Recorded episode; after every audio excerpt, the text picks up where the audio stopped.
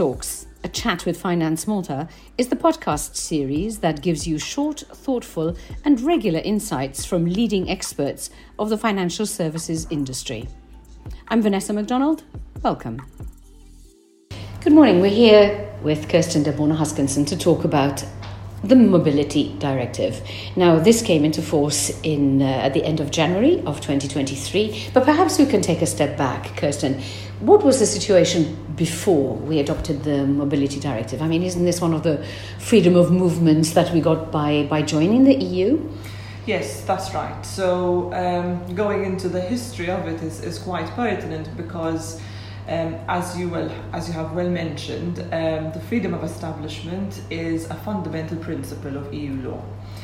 Uh, however, through experience over the years, it has become evident that there was a lacuna, um, you know, around the mobility of companies between uh, member states, due to the fact that the mobility of companies simply wasn't regulated.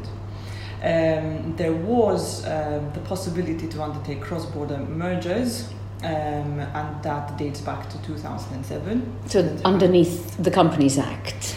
No, so it was an EU regulation which gave um, that possibility. So it was also a harmonized process, and we also implemented it in local legislation through subsidiary legislation. Um, but that was something which was specifically regulated through these regulations. Okay. Um, so we did have experience with that, but any other kind of um, mobility which could take place, whether through redomiciliation, divisions, and such, was not regulated. Um, uh, this obviously gave rise to a number of challenges. You could see different EU member states implementing this kind of mobility in different ways, um, affording different layers of protection to stakeholders. Um, uh, and so it gave rise to a number of challenges. The mobility of companies was something which was recognized and enforced by the ECJ, um, but of course, not all businesses, not all companies have sort of that accessibility, have you know the the will to kind of go through a lengthy process of um, doing something which may or may not sort of um, uh, ultimately be successful, and so you know this need to address this um, gap um, and legal uncertainty was recognised by the EU and addressed through the introduction um, of the Mobility Directive in 2019. Um, this directive now, um, uh, other than also regulating cross-border mergers, um, in quite a similar fashion to the one before. So it's a good thing, of course, that we didn't reinvent the wheel there because we were already used to that um, now also regulates cross-border conversions and cross-border divisions. Um, so yes, I, I, I, would say that it is this sort of gap in the in EU in EU law and this gap in sort of um, addressing this particular process which gave rise to the need to to implement this kind of legislation. You mentioned the interests of the stakeholders. Does the new directive actually give more uh, voice to the concerns of, of the stakeholders? And, and obviously, I presume that you mean stakeholders in the broader sense, not only shareholders, but also directors, employees, etc. Absolutely. So the main stakeholders which are identified um, through this directive and the implementing legislation are minority shareholders, um, which of course can sort of be dragged by the will of the majority um, uh, shareholder body, um, creditors of the company, and employees of the company.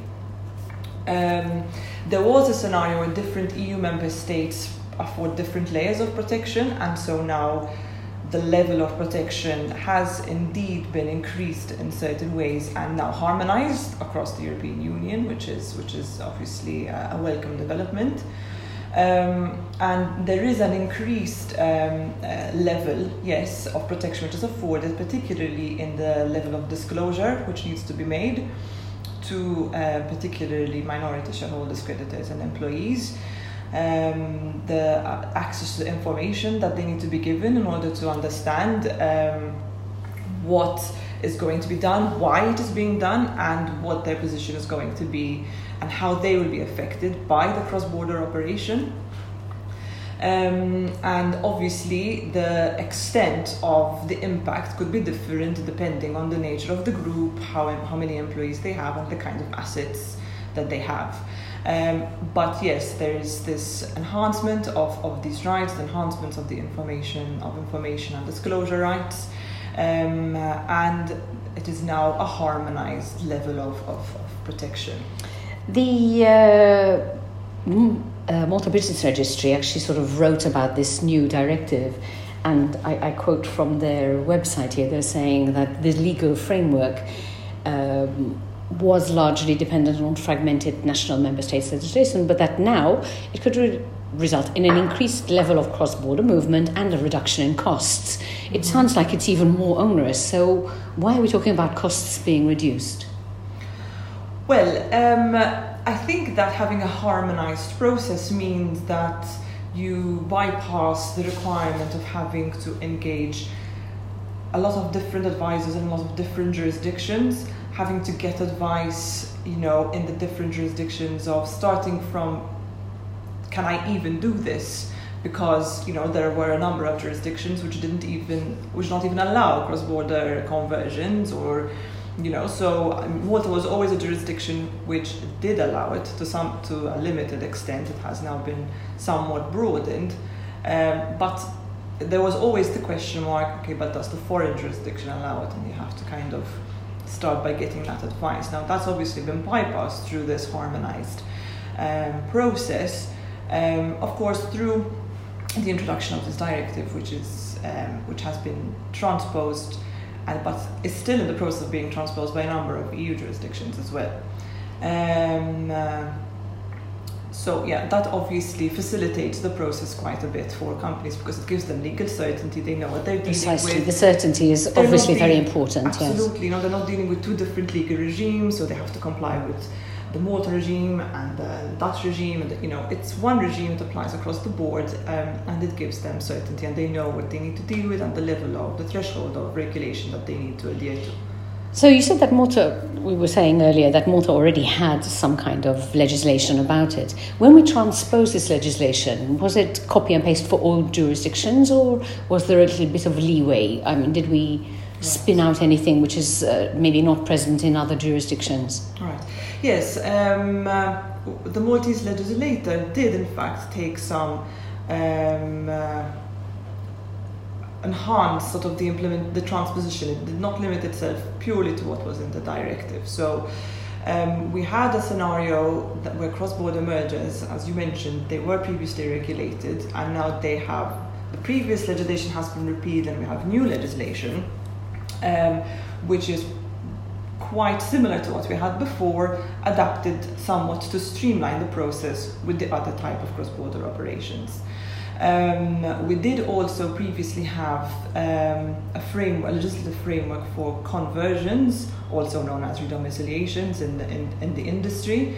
Um, uh, and the only the main change over there is that now we're going to be doing a, a redomiciliation between EU member states, which have transposed the directive. We're probably going to be looking at um, going for the cross-border conversion regulations as opposed to the prior um, applicable continuation of companies regulations, which interestingly also remain in force. Um, and now there is a new framework for cross-border divisions, which is entirely new.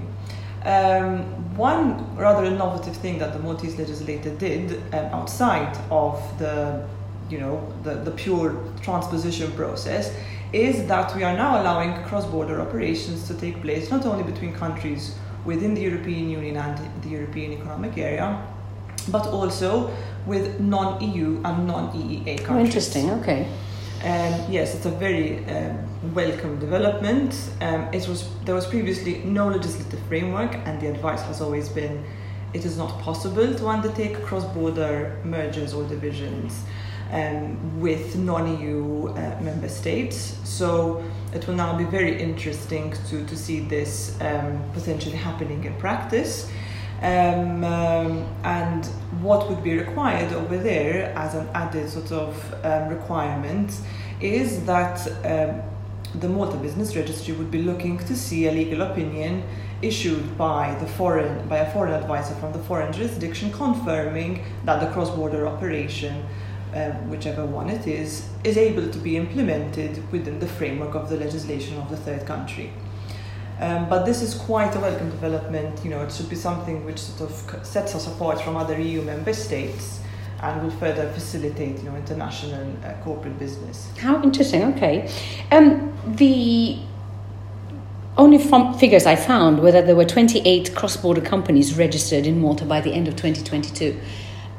In my innocence, it doesn't sound like an awful lot. Is it? And is it something that you think can actually grow?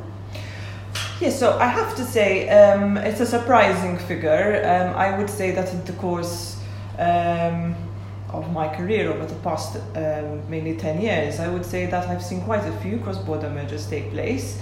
Um, and there has been kind of the um, the will for these two to, to, to, take place, and there hasn't been sort of any reluctance, or at least I haven't seen much reluctance in, in this taking place. Of course, there is a time frame associated with it, and so it could be the case that rather for opting for, for that particular type of operation, companies might opt for something which is more cost efficient, such as simply setting up a new company in the foreign jurisdiction. However, um, with this new framework and also with you know the level of harmonization that is now going to be achieved and the extended types of cross-border operations that can take place, I do hope and expect that there will be an increase in the take-up, especially once you know everyone becomes more familiar with the process. Of course, Tom, if you are intending to do it, yeah. it's almost worth your while to wait until it's all been transposed rather than trying to do it. Yes. Um, if you know something better is going to come along in the absolutely, future. Absolutely. And um, once it's fully transposed by all the EU member states, because there are quite a few who are still yet to transpose it, even though the deadline was the end of January of this year. I expect that you know as, as businesses and companies start and, and advisors are getting more used to it, it's something which could become a very effective tool for businesses. You wrote an article uh, about the uh, mobility directive and basically you know its impact and so on. This was back in February, so not so long ago. And at the time, you were saying you know let's wait and see how it actually works in practice. Uh, another four months have gone by since then. And, and how do you see it? Is it going to work out? Um, I have to say, there hasn't, I, we haven't really seen that take up yet. It is still early days, even though a few months have passed. And I think that is predominantly impacted by the fact that a lot of EU member states haven't transposed it yet. Um, and and that obviously um, makes it you know it's it's it's we have transposed it fully. Um, but obviously, if somebody wants to come here or somebody wants to go there, the first question is: is is there already the legislative framework? And we're finding um, that in some instances, especially the countries that we or we tend to do a lot of business with, haven't transposed it yet, and therefore obviously it kind of pushes things a bit down the line or companies tend to wait etc so i feel like it is still a bit early days um, registrars around the eu member states are them still are themselves still becoming more familiar with the with the legislation, how it's going to be implemented, and how it is going to live with existing legislation which is already in place, you know, across the different jurisdictions. Um, but yes, I do, I do expect um, that, you know, um, couple of years down the line that will have increased take up and use of this particular tool for businesses. Kirsten, thank you very much for explaining it to us. You're welcome. That's all for today. Subscribe now to the FinTalks and follow Finance Malta on all social media platforms to stay updated with all our activities. Till the next podcast.